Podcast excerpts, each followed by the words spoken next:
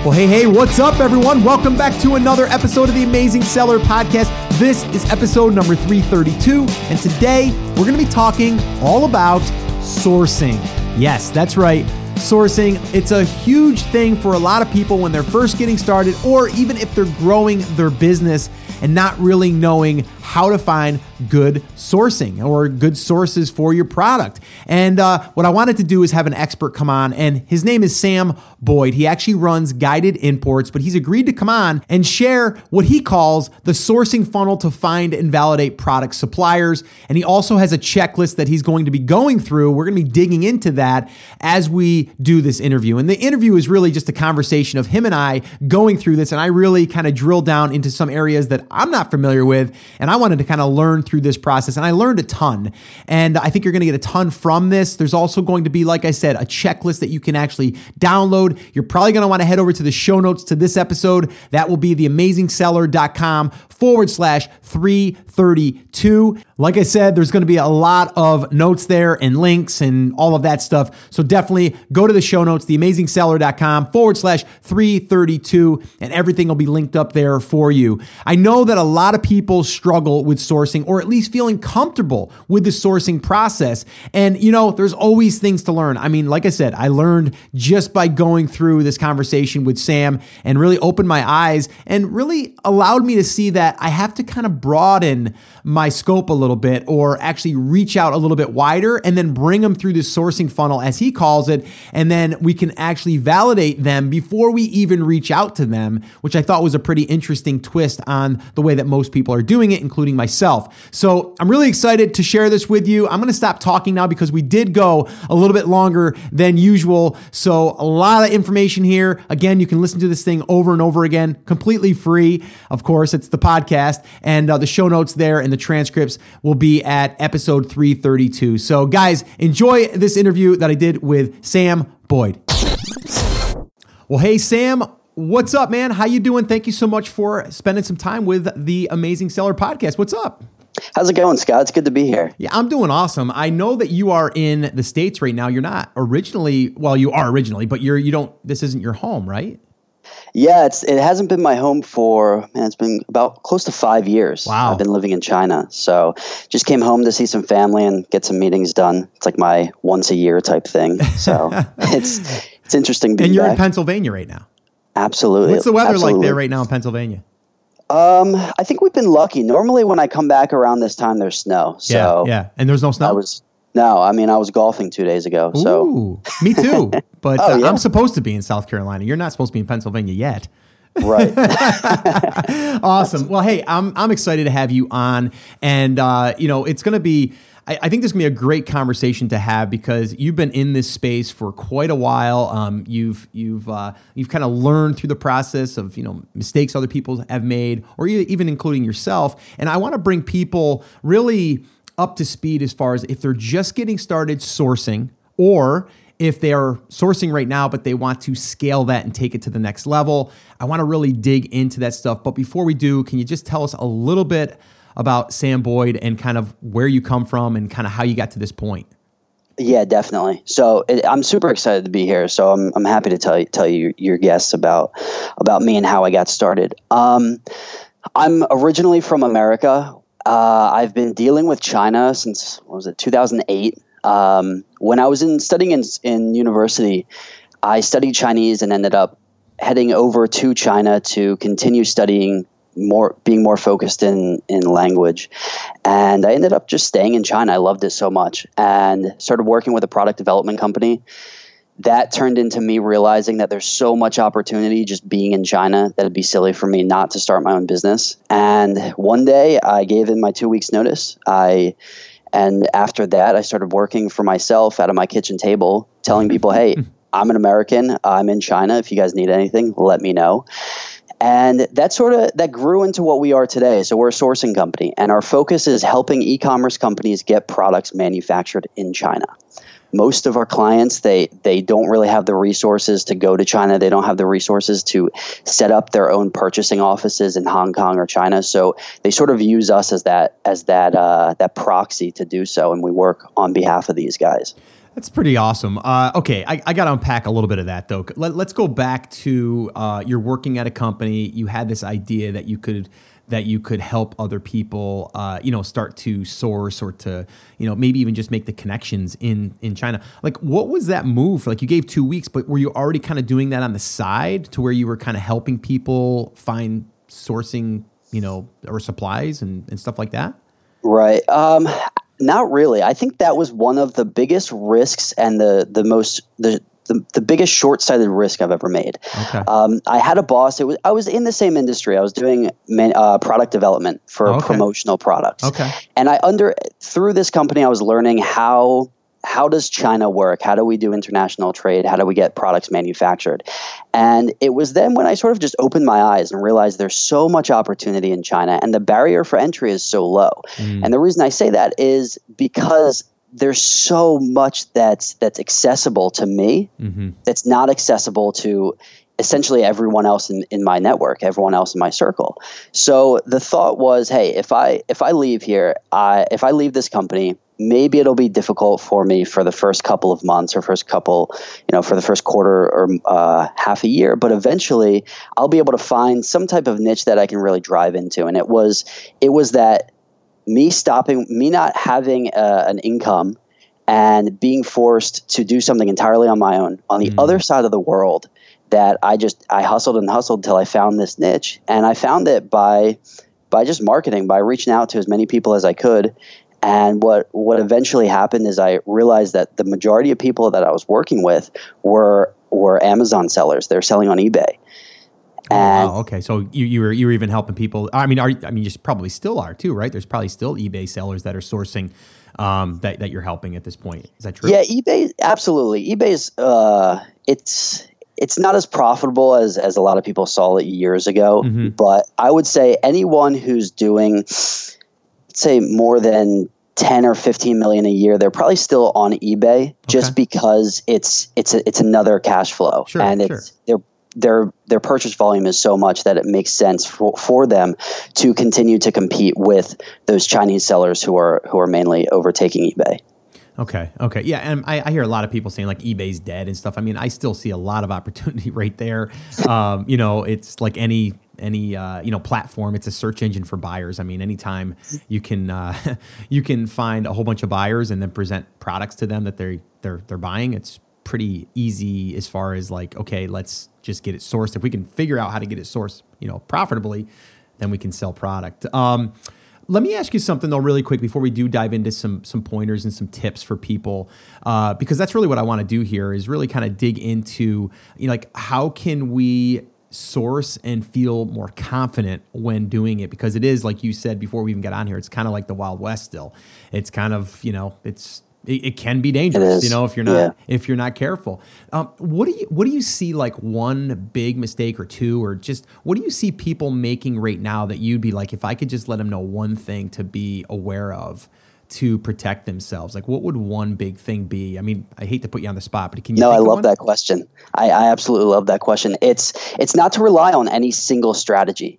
So if we look at blog posts, if we look at people just giving different tips, the idea is that this industry is huge. This is such a big industry that if we tell someone, okay, only source from Alibaba gold suppliers, or take it a step further and say only source from suppliers that accept Alibaba's Trade Assurance. Okay. If we use that as the one strategy, then you're leaving yourself open for a whole lot of hurt, because just because a supplier allows trade assurance does not mean you're going to have problems. So that tip is if you have that one strategy, make that strategy be one that gives yourself a workflow, gives yourself a criteria of things that you should always be looking out for and continuously be narrowing suppliers down or ruling suppliers out because they cannot follow a various set of criteria that you've put in place. Okay, and this is perfect because I'm going to want to dig into that checklist, by the way, because that is one of the things that I've always said, like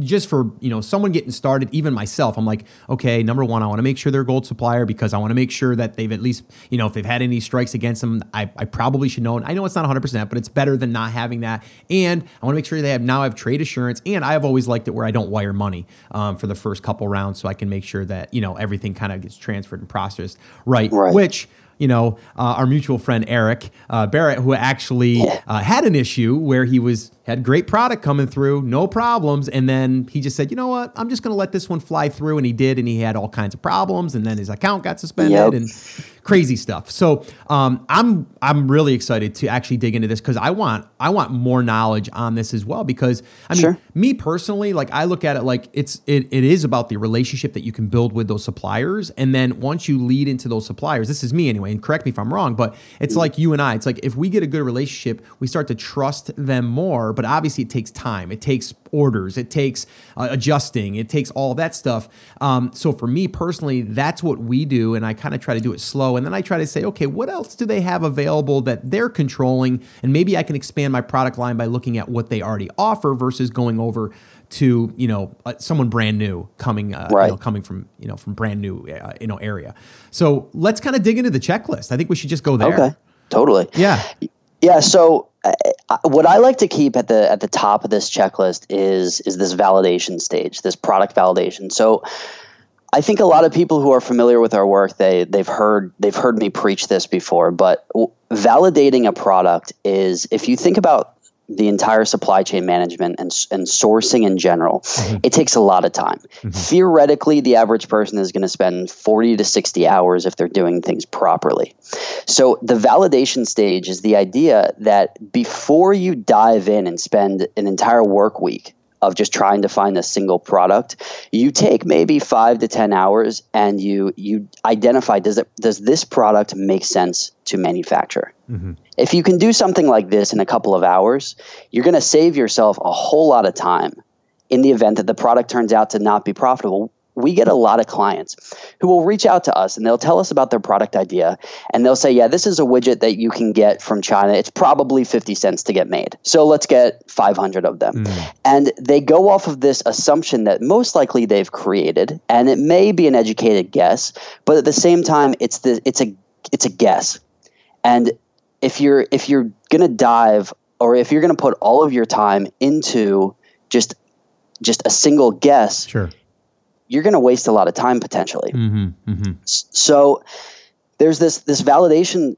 This validation is the idea where you reach out to a handful of suppliers, and we have a guide about it that explains it in detail. But the cliff notes of it are: find suppliers that range from very small to very big. Reach out to them with the same list of criterias and ask them for soft quotations. This is the time for you to be stupid. This is the time for you to not feel as though you need to act like the big dog, or you can use their questions to better classify the product. Okay. And when you speak with these suppliers, you get their quotations, you understand what are they asking. If they're all asking you, or if some of them are asking you specific questions about the product that you're unaware of, this is the time for you to write them down. And then when you go back to the planning board, you figure out the answers to those. Gotcha. Okay, that makes sense. And and by doing this, you're being able to, you're allowing yourself to create variables or estimates on how much does this product cost that be manufactured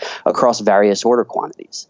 You're allowing yourself to understand what is the estimated manufacturing time. You'll get the carton information so you can begin reaching out to freight forwarders to get shipping estimates. And you're doing this with the suppliers that are big and small.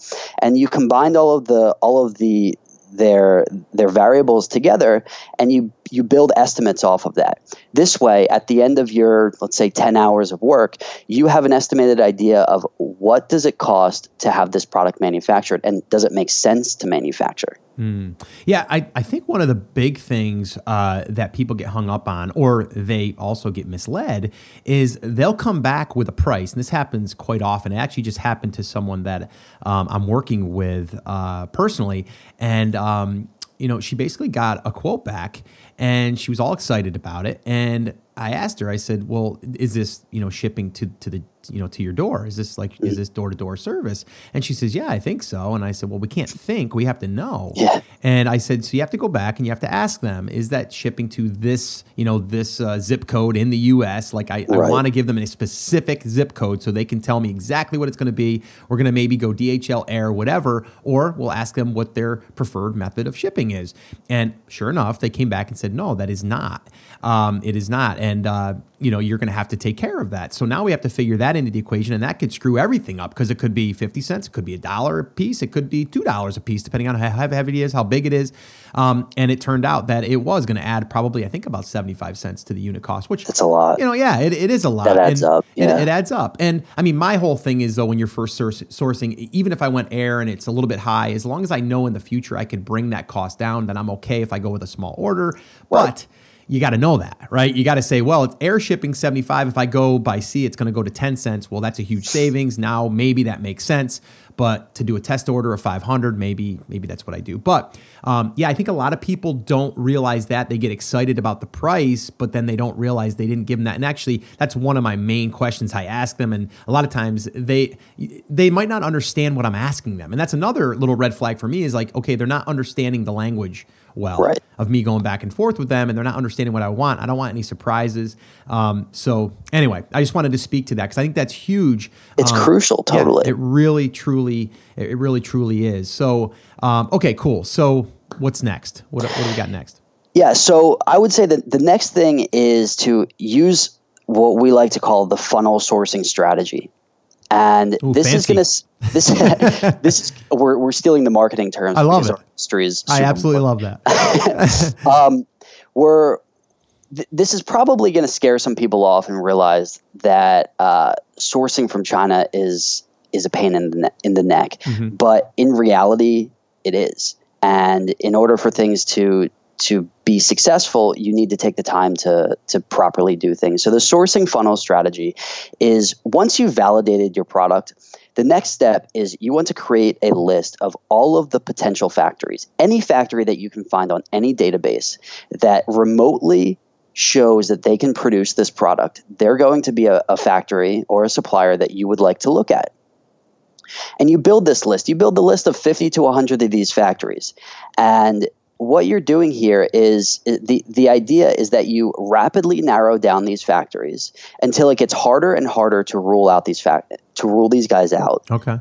Until you're left with a small group of suppliers who it takes you a lot of vetting to determine, are these guys qualified? And this is how you find truly qualified factories. Okay. We look at a lot of people's sourcing strategies where they'll take the first page off of Alibaba, or they might venture into Global Sources and they'll pick out a couple of suppliers and they'll only talk to these guys. And when you look at Alibaba, their ranking system, the on pay or the SEO on Alibaba is very rudimentary, and it's incredibly easy if you know what you're doing to get to that first page. So just because a factory is on the first page, it doesn't always mean that they're the best, mm-hmm. which is why you need to really, really widen your search. Yeah, let me ask you something. Okay, that makes a lot of sense. But now is there any other sources that you know of that we haven't been aware of that we can go to find other sourcing, companies, agencies, other than just going to those Global Sources or going to Alibaba, AliExpress, or any of these? Is there any other ones that we could go to kind of pull more than just that reach? So if you're just the everyday sourcer or Joe Schmo who's sourcing products, the mentality of there's so many more factories that have not yet been discovered, it's not a bad idea to think that way, but I think a much more effective approach is to be more focused on being able to use the factories that you have in your reach and be able to narrow them down. Okay. So I understand what you're saying is how do we get that list of 50 or 100? And are there other sources to do so? Yeah, I mean, Alibaba is not the only player in the game. Global Sources is up there. Made in China. There's plenty of other databases that show or that holds suppliers information that you can reach out to. But instead of saying, are there these secret groups where they have other suppliers, instead of putting the focus into who's out there that nobody else except me has identified, the focus can go into working with those suppliers and making sure that they specifically know exactly what it is that you want. And if they can assist you, you work with them. If they cannot assist you, you don't work with them. But that sentence that I just said, if they can work with you or if they can't, that's the hard work. And that's the area where it takes a lot of communication. Well, again, it's like one of those things. If it was easy, then everyone would be able to do it. So you have to kind of go out there and do your own digging. Right. And then once you pull them together, and I have to be honest, I mean, once you find a handful and then you're going to be in that market serving products, you got your in, right? I mean, you probably want a handful so you can, you're not just relying on one. But again, that hard work in the end should pay off because, again, that's going to be your resource and your connection. I actually interviewed a guy that he's just sold his company, but he was selling like boat accessories, like big stuff, like weighted stuff, like anchors and stuff. And he went over to China when he was just out of high school, or not, just out of college, and similar to you, and went over there and he just started, looking at certain products as he was in that field. He was working in the boating industry when he was, going through college, and he started, meeting suppliers and stuff. And then he started a little business on the side. He built that into a pretty big business. But he said, he just from there, he would just deal with those people. They would have stuff in their catalogs and he would just pick three things that he would launch every other month. And no one might not, they might not have been selling it yet on Amazon because it was big and bulky or whatever. Mm-hmm. And that's how he built his business into a, $1 million plus business. That's awesome. Yeah. And so again, he had his own resources that weren't necessarily on Alibaba or AliExpress, but he found them by going there. But there's still ways that you can do that probably lead you to a supplier that, not necessarily everyone is using, or that, maybe you can find some unique products that they have, or they lead you to another company. One question though, how do we identify if they're a trade company or if they are a real legit, like the factory? Cause I know then we're talking, we got a third party in there. Now we're going to pay more because we're going with a trading company versus, a direct to the source. Yeah. If it makes sense to use a factory, you want to use a factory. If your order quantities are small, you're doing test validation orders. In my opinion, it's not a huge deal unless you need someone who has the manufacturing skills to customize your product. It's not a big deal if you use a trading company. Now, some of the easy ways they're talked about a lot with finding a trading company is you can look up their records online. You can look up their record, their business registration online. It's in China, but it's in Chinese. But as long as you have Google Translate, it shouldn't be that difficult to weed through it. And if you just get their Chinese name, you can search for it. Bing Maps is a good one. Get their address. Does it look like their location is a factory? If it looks like it's some guy's bedroom, The other thing is to ask them, to feel them out. Ask for photos. There's no problem. Say.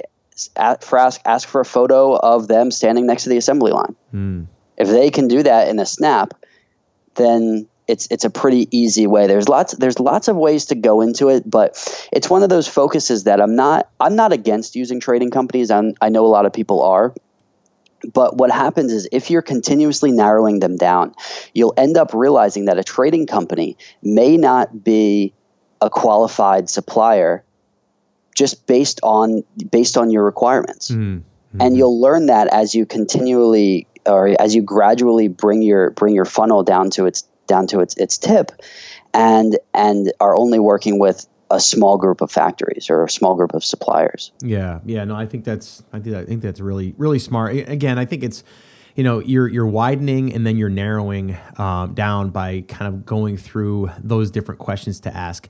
What else? Is there anything else that we should ask to validate, or is there any more to the validation process to kind of narrow it down? Well, going off of the validation process and also the funneling process, one of the main things that you should focus on last, the absolute last thing that you want to focus on is price. Okay. Because what happens is if you're only if you're going to create this elaborate Excel document and you have the factory's name on one column, and then each stage of the funneling process, you're adding another criteria and removing suppliers. If you put price as the first one, what happens here is that you're only looking at the cheap suppliers. Yeah. And in China, you 100% get what you pay for. Mm. I can't say that enough. Mm. So if instead you find out of those 100, you find 20 factories that are good factories, you're thinking, yeah, I'm interested in using these guys. They all sound like they've got what it takes to work with my order.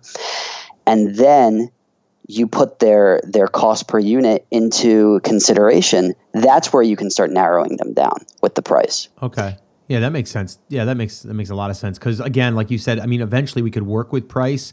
We can work on, whether it's order size or whether it's, maybe certain packaging, whatever, we can kind of play with that. But like you said, there's more important things at first. We want a quality product. We want a quality manufacturer or company that's going to be working with our products. But just to get clear on that, so sure, if we're starting like right from scratch and we're going to start at the top of the funnel and kind of lead ourselves through, like what are some of those beginning questions that we should be asking?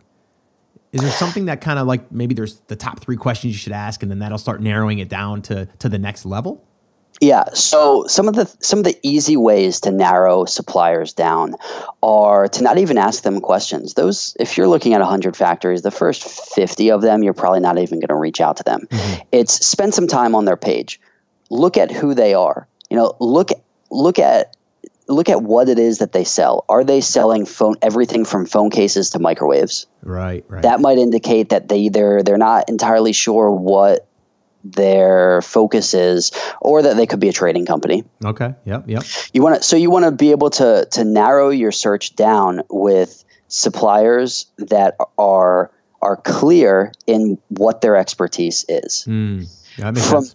From there, you can even take it a step forward and start reading some of their descriptions. Are they listing their products with various prices? So maybe they have a single product. We'll go with the phone case example. Mm-hmm. And they're telling people that for one listing, they're selling it for literally a penny a piece, or they're claiming to sell it for a penny a piece. We all know that. Mm-hmm.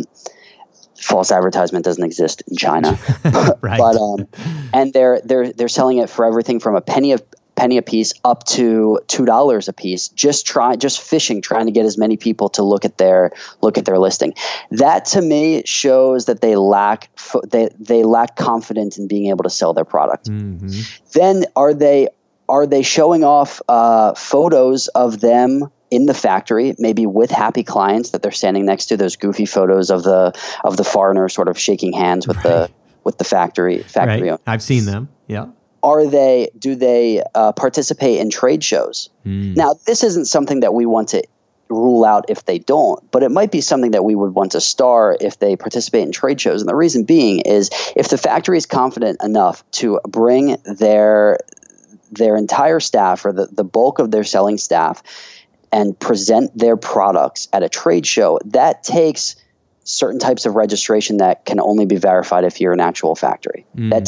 That takes capital. Yeah, it totally. So it's these things that will allow us to realize, are these guys who they say they are? Are these guys qualified suppliers or potential qualified suppliers? Once we have ruled these out, you're going to see that if you're looking at 100 factories, it's going to be super easy to rule out the ones that just look like duds. That's when you can start reaching out to them and having those conversations with them. If you want to talk about your products, great. Talk about your products, explain the specifications. How are they handling it?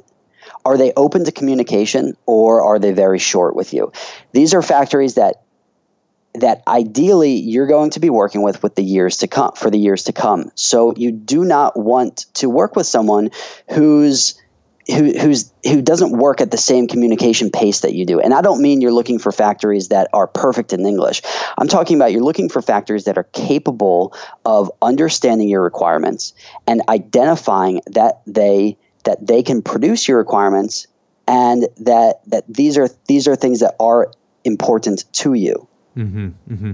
No, that all makes 100% sense. So the way I'm looking at this is we're really doing a lot of the work before we even reach out, right? Yeah. We're doing a lot of the work before we even waste our time reaching out to these. So we can, again, we have a larger group or pool of people or businesses, and then we do all of our own research. That's where the time comes in. We kind of like vet them out with our own criteria. We make some asterisks. Oh, these guys, have been at trade shows. That's cool. That's a little bonus. And then all of that stuff. And then we can kind of get them down to the point where now we might have our top 25 or 50 or whatever. And then those would be the ones that we can then reach out to and start to ask those questions. I'm interested in this garlic press. I'd like to know more about it and, what your minimum quantity is and all of that stuff. Is that pretty much how I'm seeing it? Spot on. Okay, cool. Now, once we get to that part, what's the first communication look like? I know a lot of people want to seem as though they're a big business because they feel as though they won't sell to a small business. Is there any truth to that? I think there was truth to that years ago. If we look at the way China has grown, if we take that someone's business and the business model that has developed through hundreds or millions of people that have been selling on Amazon, and we take the business model that we all know and take that to China 10 years ago, and you tell a factory, hey, I'd like to have you guys manufacture 500 units of this garlic press. Mm-hmm. They're not going to take you seriously because 500 units means nothing to them. They don't have the understanding of e-commerce. Okay. And nowadays, people get that Amazon. If people get that potential buyers are going to reach out to them. When I say people, it's factories. Factories mm-hmm. get that buyers are going to reach out to them because they're selling on e-commerce, or they're selling in their mom and pop shop. They're selling in retail that only requires a smaller order quantity. And we've talked to a lot of factories and asked them straight up, does that matter to you? And time again, the answer has always been, we don't care how big you are. What we want is we want to know what you require, and if us working together is something that can be managed. So if you come into a factory and you're the sole proprietor of your company, and you label your email signature as purchasing director or assistant purchasing director, and you give the impression that you're huge, the factory is going to see that and they're not going to be turned away by it. But you are creating an image that there's a very good chance you're not going to be able to fulfill. Okay. It's a lot easier to be very direct with factories and let them know, hey, look, I purchase small quantities. I purchase validation quantities of whatever it is that your order quantity intends to be. Mm-hmm. And from there, we use these as a way to project if this is going to be a viable product. We have the chance here, based on our research and based on our years in the industry, or even our years of research, to understand that this product could easily be sold in our market at 5,000 units a month, if that's true. Mm-hmm. If it can. If you're looking on Jungle Scout and it's showing that you probably only have the velocity potential of selling 2,000 units a month, and there's 12 other sellers that are also taking up a piece of that those 12,000 units, you don't want to lie to these factories. Sure. Because they are of the impression that you will eventually scale up if things are good. If you come to them and you say, I'm a huge buyer, we require a small validation order quantity of 500 units. Afterwards, we're going to place consecutive orders of 10,000 units on a monthly basis. They'll remember that. Mm. And when you cannot meet those promises, they're going to lose interest in you. They took their leap of faith because they have the understanding that you are going to fulfill on what it is that you claim.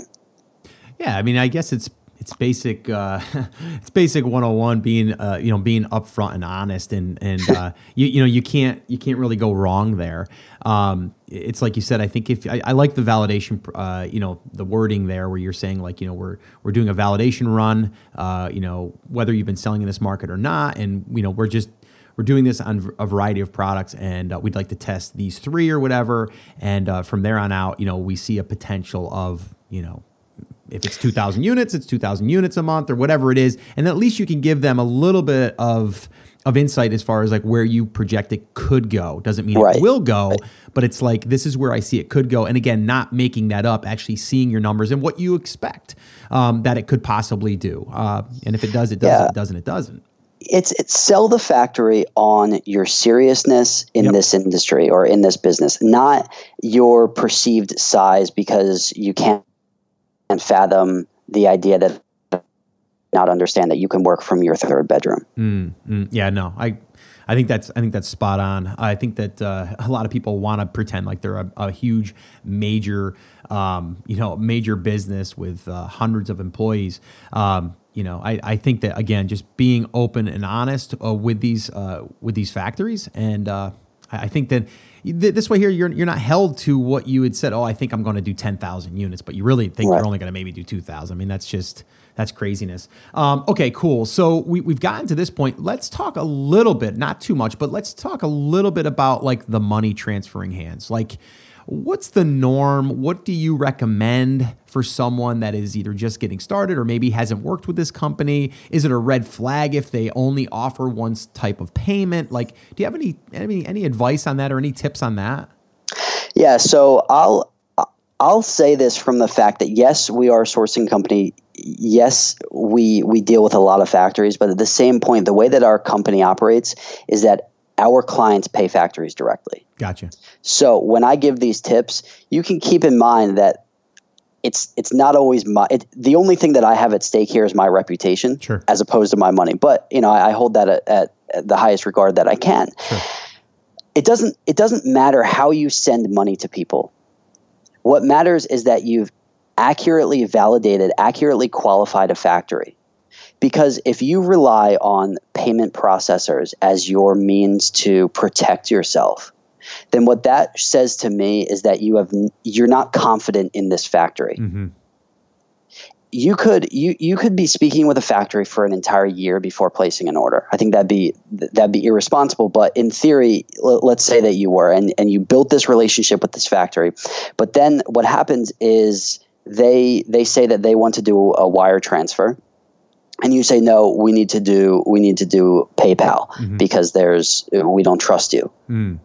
Then that tells me that the entire year that you just spent working with this factory or speaking with this factory, you still don't trust them. So what were you doing for this entire year? Yeah. This funnel that I've explained is there. So when you get down to that last factory, the factory that you're going to work with, you can be confident that if you pay them, they will deliver. Mm. So I am a fan of Trade Assurance. It's a great service, and they have in the past 2 years they've changed their terms, and they're a little bit more favorable now to buyers than how they once were. Something like PayPal I'm not a huge fan of PayPal. I understand I've heard of people running their entire business paying factories with PayPal, and I look at them as they're lucky, or it must be a pain in the neck to find factories that meet your qualifications. They're capable of producing your product that you're happy with, and they accept PayPal. Mm-hmm. That's a big ask in a sense, even though the pond is very big. So for me, I'm a big fan of people paying with wire transfers because it's an extension of good faith. Mm-hmm. You're not holding the factory back by saying, we're going to send the money to you, but we're really not going to because we don't trust you fully. Yeah. We're saying, okay, after the 2 months that we've spent exchanging samples and negotiating, we are of the opinion that we want to create a relationship with you, the factory. Therefore, you require a 30% deposit on the production of your goods. Okay, give us the bank account that you need us to transfer it to. As long as you're transferring safely, then there shouldn't be as big of a concern. There's always a concern because you're dealing with China and it's like we said, the Wild West. But transfer to only a bank account that is the factory's name. that also is attached to the factory's address that they publicly display. Mm-hmm. Don't send to a private bank account or who they call the boss's personal account because they want to avoid taxes. Play with those things later if you want to try doing those things. Do things by the book. If you can use trade assurance, go for it. Mm-hmm. If they're okay with it, go for it. But at the end of the day,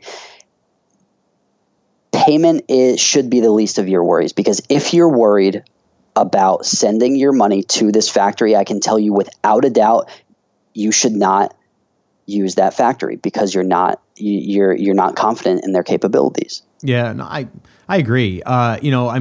I've heard people. I mean, I've said in the past, if you're doing like your first run, you can use something either PayPal or I was saying like using Alibaba. If you're going through Alibaba, using their they have escrow.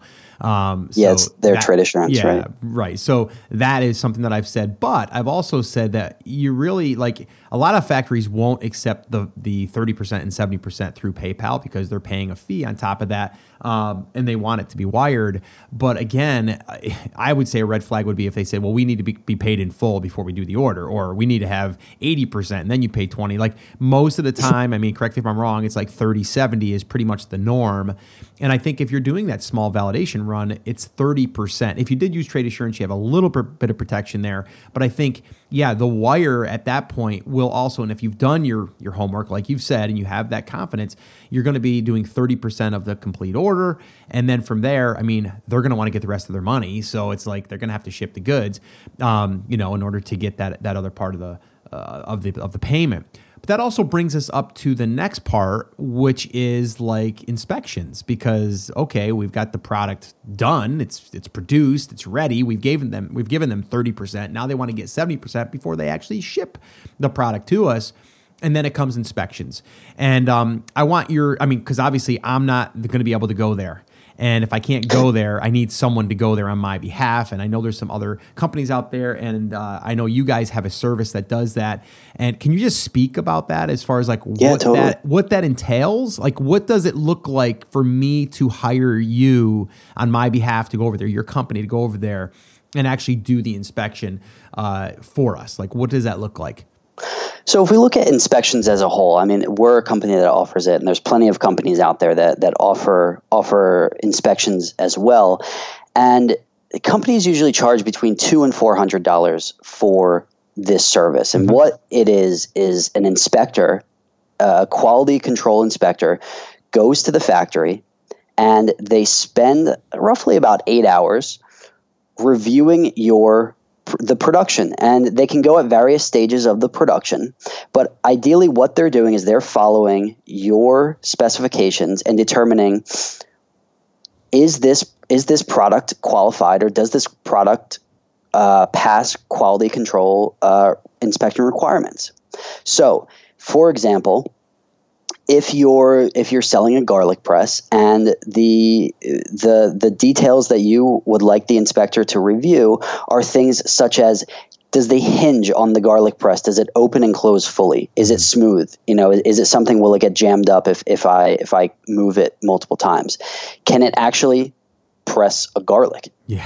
Does it do its job? That's a big one. Is the color the exact color that I requested? Maybe you wanted to go funky, and you wanted a lime green garlic press.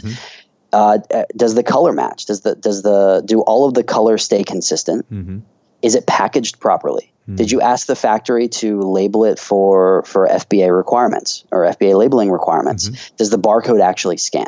Mm-hmm. So the first thing with an inspection is it's understanding that an inspector doesn't go there and he doesn't magically assume, or he doesn't magically understand what you deem a qualified product. He takes what it is that the information that you provide him, and they use those through a series of tests and random sampling. So we get a lot of questions with people asking, you still there? Yeah, I'm here. Okay. Get a little quiet. I'm just listening, man. So we get a lot of questions asking people asking us, how long does it take for the inspector to inspect all 5,000 of my units? Mm-hmm. And the idea here is that it doesn't always make sense to immediately assume that an inspector needs to inspect 5,000 units. Mm-hmm.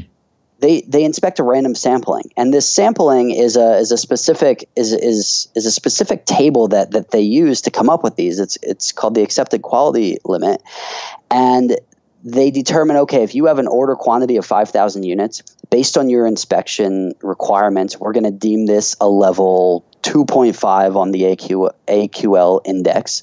That means that we only need to inspect 400 units. Okay. So they'll spend their 8 hours randomly choosing 400 units out of all of the boxes and going through the inspection process. Wow. Okay. Wow. That's pretty intense. Yeah, it is intense. It's very technical. Yeah.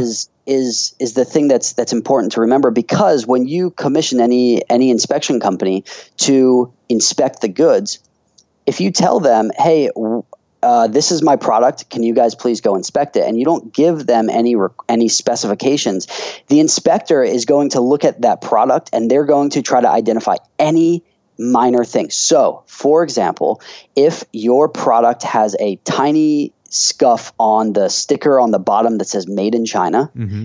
Maybe it was placed where someone's nail got caught in it and just the little edge got bent, something that no one would ever notice. Mm-hmm.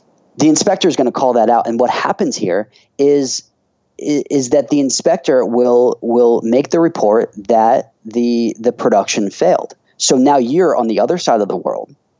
You see at the bottom of this inspection report that the inspection failed. So the hundreds of dollars, the $200, $300 that you just spent shows off that it's a failed inspection. But when you really look at it, it's not failed. Yeah. It's just the inspector was doing his job. Yeah, yeah. So one of those important things is to really identify what is it that you want an inspector to look at. And then they can go and fully look at exactly what it is that you've identified. And if those things pass, great. If they don't pass, then you can start working with the factory and say, hey, look, this inspector identified that here are all of the problems. Now we need to come up with a plan of action as to how to fix it. Because quite frankly, now is the time where you have your best bargaining chip. Yeah. You have not paid your 70% deposit yet. The factory is relying on you to pay them in order for them to make the majority of their money. So they're they have their best mind to want to fix all of these problems as best as possible for you. Yeah. I would also think too, that now you've done it on their next order, they might be a little bit more careful because they know that you have these inspected. I mean, maybe I'm just thinking that they would, but I would think so. If I was a business, I'd be like, okay, well, these guys inspect thoroughly.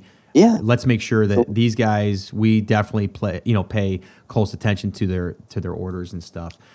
I think that that's part of that process. We have something in this industry that's called a quality cliff. And it's, let's say you're working with a factory for multiple orders, 5 orders go by and terms are great. And then all of a sudden the quality just drops. It's like, what happened? Is it a new factory? How did this happen? And it's the factory gets comfortable with you. They no longer see your repeat orders as, oh, this is great business with us. You're already factored into their profits. Sure. They expect you coming in. So now what they're looking for is, how do we make even more money on these guys? Yeah. And their answer is, how about we use inferior materials, mm-hmm, mm-hmm. or we spend less time producing these orders. So to avoid this, inspect every time. It's $200. We charge $199 per inspection. And so if you think about it, it's the easiest investment for someone not being in China. And even if you are in China, do you really want to travel all the way out to your factory? Right. Right. I've been to a lot of cities in China, and there's very few of them that I'd be super excited to go to where I'd have to get onto a plane and travel to and only stay for 8 hours. Well, and I'm also thinking of this. Have you had people do this where they say, I'm thinking about using this factory. Can I just have you go over to check out the factory, take pictures and all of that stuff versus just it being a product inspection? Yeah. So that would be called a factory audit. They're a little bit different because what happens with an audit is the factory or the inspector they're not focused on a single production. They're focused on the factory as a whole. Okay. So if you've ever, I I know you moved recently. If you've ever sold a house and you have a property inspector come in, it's a bit of an ordeal. Yeah. And it's the same idea with an inspector going to audit a factory, but they're not just looking at the foundation. They're not just looking at how the factory is built. They're looking at the employees. They're looking at their capabilities of production. Sure. So it's not a bad idea to do a factory audit, but it's one of those things that if you're selling on e-commerce where we understand your order quantities are low. Yeah. If you're going to audit every single factory that you've narrowed down, so let's say you're going to audit 5 factories, it's going to end up costing you a lot of money to do so. Gotcha. Whereas in reality, if you do what you understand, the vetting process, remotely, and then you inspect and you do everything with a proper guidelines that you've created for your own business model, you'll benefit a lot more than just throwing all this money down the I wouldn't say down the drain, but you'll be spending a lot of money. And then what happens is, let's say Bed Bath & Beyond reaches out to you and they say, or you've reached out to them and they give you a purchase order for your brand. You're finally out of Amazon. You've diversified your sales. And then you want to determine, okay, our order quantity has been pretty small considering Bed Bath & Beyond wants to purchase 80,000 units. Can our factory really handle that? If you ask them, of course they're going to say yes. But that's where you'd want to send an inspector to do an audit to see, can they handle it? Yeah, exactly. Yeah, and I think once you do your inspection, you're also probably going to. I mean, I would assume that I could say that on that I want to also, maybe see the room that my boxes are in or something. Yeah, why not? I could probably say, snap a couple pictures for me. You know what I mean? Like, I think at that point in time, they're doing what you require.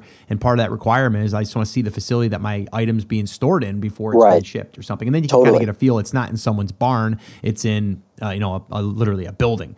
You know what I mean? Like something like that. I would think that no harm in that. Yeah, it would be part of your criteria. But yeah, I think that's a no-brainer. 100%. A lot of people ask me that. They're like, should I just send directly to Amazon? And I'm like, well, first off, if you're not going to inspect it yourself, then you need an inspection company. If you're going to inspect it yourself, have it shipped yourself, but then you're going to take that fee that you're going to be paying to reship it into Amazon. So it just depends on your level of risk, I guess, and how fast you want to get it there. Right. The greatest thing an inspector can also do is they can check to make sure that your products are properly packaged and properly labeled to Amazon's requirements. So it blows my mind how many people will run their business on the idea that they ship all of their products to their garage first to inspect them. What successful large business does that? Well, no, exactly. It's not scalable. So if you understand that an inspector could do that on your behalf, it's $200-$300 for them to do this. Yeah. And it frees up a whole lot of your space. Your husband or wife is not going to be ticked that you're taking up all the space in the garage for their cars, and all of this time of you having to go through every single product to make sure that they're labeled, when an inspector can just do it using the time that you've already paid for him to go there. He has barcode scanners. He'll scan it and check to make sure that the labels match up. Yeah, the only one problem with that now is with the long-term storage and all that stuff. So people that have 3,000 units and they're not going to go through those 3,000, that could become a problem. So you're going to have another warehouse or fulfillment center. So it used to be easier. Amazon used to be a facility that you can just store stuff in, and they didn't charge you much.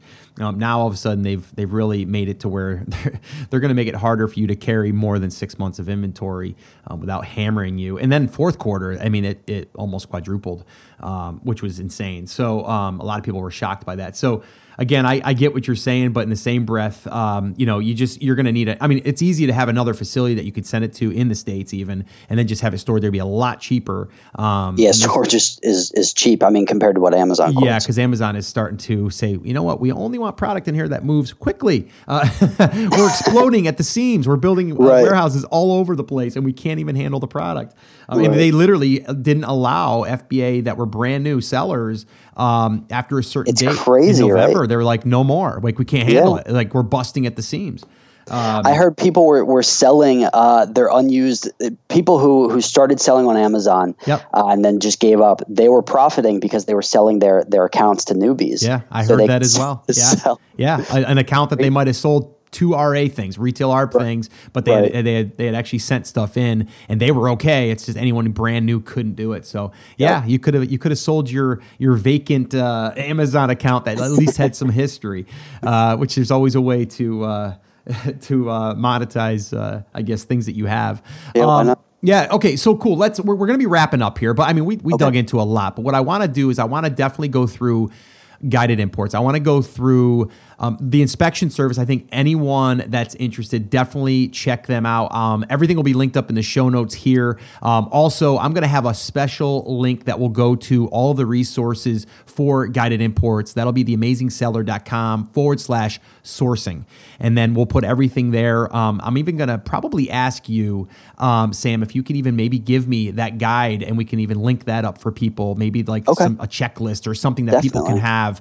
So we can give them some resources. But now what I want to talk about is this, and it's fairly new, and it's kind of where you took all of that work that we're going to have to do, and you kind of made it easier by creating a service that does a validation service. So maybe we can talk about that and exactly what it does and why I would want to use it. Yeah, definitely. So the idea here is that our company's goal is to help businesses streamline themselves. Selling on Amazon is a validated business. We understand that. Selling on e-commerce is definitely a good business model. But in order for you to grow, you need a way to streamline. So one of the services that we offer is this validation service that I mentioned that's crucial to any business to do. What we do is we save you the time. You give us your product specifications, and we'll spend the next couple of days putting together a profit analysis or a manufacturing cost analysis document or report that explains to you the estimated costs to get products manufactured. How much will it cost to manufacture products at various order quantities? What are the shipping costs across various shipping methods? So when you look at air cargo and various sea shipments, how much are they across multiple order quantities? Are there compliance requirements or duty costs that you would like to know? Are there mold fees or customization fees, or you want to take the garlic press and you want to tweak it and make it something that's very unique? How much would it cost to do that? So what happens here is we deliver this report, and you are able to see the final landed cost of how much it will cost to get your products to Amazon or get your products to their final destination. Yeah, and I love that. And actually, I've already played around with the service, and nice. It's pretty sweet. And it was very simple. I literally just fill out a little bit of the details, obviously, and then it's kind of like you guys went out and kind of did all of the digging, all of the vetting, and finding that stuff. And I had to come back with a couple things because actually the product that we were looking at, there wasn't really one exactly what we were selling or that we wanted to sell. And it was going to be a little bit harder. So I think the second part of that was I had to send one of my competition's products, and then you guys were going to use that as a piece that maybe could ship off to a factory. So there's going to be another I guess, extension of what we were already doing. But it totally sped up that process and kind of narrowed it down to like you guys had like a handful of factories that could produce this. The other thing that we just recently used was just the freight forwarding, just to kind of look and see what the landed cost was going to be for that. You guys gave us, I think, two options, and one was air, and one was, I think, it was air. LCL. Yeah. So and that was pretty quick. Actually, it came back, and I was surprised it was pretty affordable. But yeah, I mean, that sped up the process when before we were always kind of doing it ourselves. And that's definitely something that we'll be using internally here, me, myself, and our team. Because to me, it's just like you said, it's like, it just takes all of that out of there. Like, I just want to know, like, what's it going to cost me? Is it even possible? Like, well, you're going to give me the landed cost, and I'm going to be like, it just doesn't make sense. You know what I mean? It's just too much. Like, why would I do that? We see a lot of people that come to us and say, listen, I've got product ideas for the next year. I've got 50 product ideas, but I'm just I'm a little afraid to pull the trigger on them. This is that time where you can give us your product ideas, and we'll let you know, does it make sense from a manufacturing standpoint? Jungle Scout or Unicorn Smasher, these services do a phenomenal job of explaining, does this product make sense from a marketing standpoint?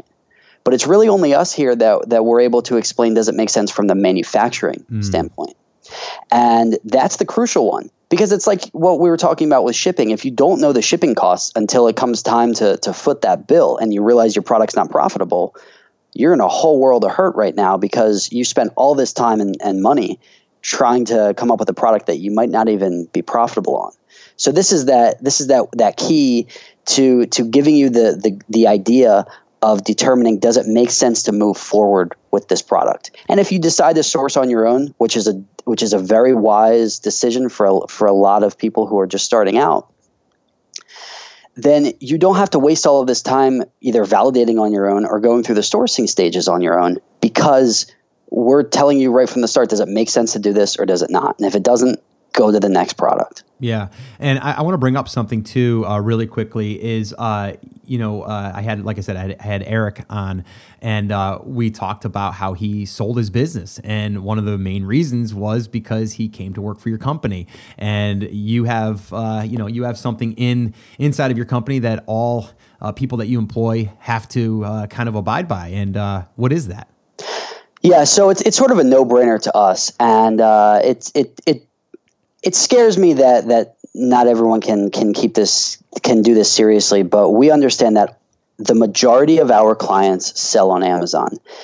And because of that, people regard their information as incredibly secure and confidential information. They're giving us their secrets. They're telling us, we essentially know all of our clients' business strategies and ideas because we're helping them get their products manufactured. So internally, we have documentation for every single one of our employees that states that as long as you are an employee for Guided Imports, you're not allowed to sell on Amazon. They're not allowed to sell on Amazon 2 years after they work with us as well. But one of the interesting things is Eric Barrett, our marketing director. He started out, he was an Amazon seller, and he was one of our clients. He was an awesome client for some time. And before he fully came on board with us, we had to have that talk and say, hey, listen, man, it's either us or the company. And so he was successful with being able to sell it off, but it's something that we take seriously. So we can fully invest ourselves in our clients' businesses without them having to worry of there being any type of conflict of interest.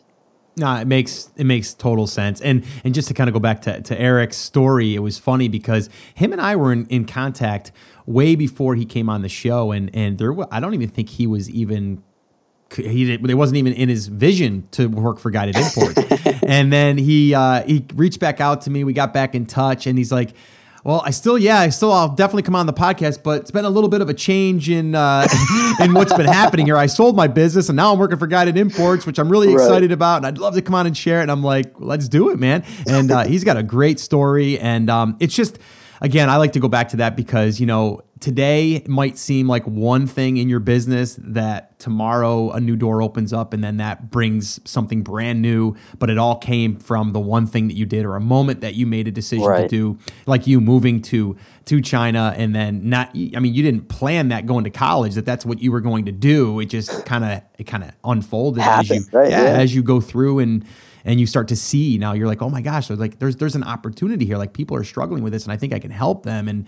And here you are and you build a company. And it's just really awesome. And I like to highlight that because so many people right now think that they have to figure out that one thing that they're going to do for the rest of their lives. And I always tell them, like, listen, don't try. Just, do what you feel is right now and do good things with it, learn it. And then, it'll take you to where you got to go. And totally. It's perfect. Yeah. I mean, I had no idea we were going to be here. So yeah, that's all. It's awesome. Yeah, it really, really, truly is. All right, man. Well, this has been a lot longer than I expected, but you know what? There's been a lot of great conversation. I think there's a lot of great nuggets that we shared here. And I love that you broke it down like step by step. And again, you kind of classify it as like a funnel and then kind of bringing it down to the end where we can actually say, okay, these are now the ones that I want to reach out to. And then also the inspection stuff, I think is really, really important. And then your new validation service, I think, is something that if anyone is serious about doing this, they don't want to spend all of that time, definitely look into that. Again, I'll link everything up on the show notes. Also, there'll be a special page that I'm going to create It'll be at theamazingseller.com/sourcing, and we'll hook you up with all those resources and all the services that Guided Imports offers. So, Sam, I just want to say thanks, man. Is there any last bits of advice that you'd like to give anyone, whether it's about sourcing or just business in general? Yeah, definitely. My last piece of advice is do not be afraid to start again. Meaning, if the numbers don't come back as good numbers, or you're working with a factory up until that single factory and you just don't feel super confident, do not be afraid to just start back from the top, because the time that you're going to waste is going to be a lot better than the money that you're going to spend dealing with your huge mistake. Go with your gut, and if necessary, start from the top again. Yeah, I love it, man. I love it. Hey, I really appreciate it. I'm definitely going to probably have you come back on, because I'm sure we could dig into a whole nother topic, and I'm sure you can get us up to date on any changes or anything that's happening in the market as far as sourcing goes. So, Sam, I want to thank you again, man. This has been awesome. Yeah, it's been great. Thank you. Thank you too, Scott. I really appreciate it. All right, so I wasn't kidding, right? A lot of great information, and Sam did a really, really good job of kind of going through the entire process, how to go through that sourcing funnel, as he calls it, because that's kind of what it's like. It's like you're casting this wide net, and then you're able to really start to narrow it down before you even get to contacting them. You can kind of do some of that that background check. So this way here, you can see if it's even worth contacting. And I really just like it how he broke everything down and gave us that checklist, and all of that stuff can be found at theamazingseller.com/sourcing. And you'll find all that stuff, or you can just head over to theamazingseller.com/332. And that's where all the show notes will be, the transcripts, all the links that we mentioned. If you want to use their service, then definitely head over to theamazingseller.com/sourcing. And they have inspection services. They have now a validation process that'll actually do all of that for you if you don't want to do it, and kind of narrow everything down and then just give you all of the ones that qualify and take you through that process. And I mean, they have an A to Z program where they'll actually take you through, or take your business from product idea all the way to getting it shipped in to Amazon. So definitely check out their services. They're a really good company. It's someone, again, that I'm backing because I know them now, right? I've met Eric Barrett, who I had on episode 276, who talked about his suspension horror story and how he then sold his business and then went to work for Guided Imports, which he had to do in order to work for Guided Imports, because that's one of their mandatory things that you have to do. And then again, Sam, I mean, being able to talk to him for this hour and really getting to know him more, I can definitely see that he has all of the right intentions, and he wants to create a really great service, and he has done that, and he continues to make it even better. So definitely go check out those guys, theamazingseller.com/sourcing, and that'll get you hooked up with all the resources that they offer there as well. So that's it, guys. That's pretty much going to wrap up this episode. Remember, as always, I'm here for you. I believe in you, and I am rooting for you, but you have to. Come on, say it with me. Say it loud. Say it proud. Don't just consume this stuff. Get out there and take action. We'll see you guys in the next episode. Take care.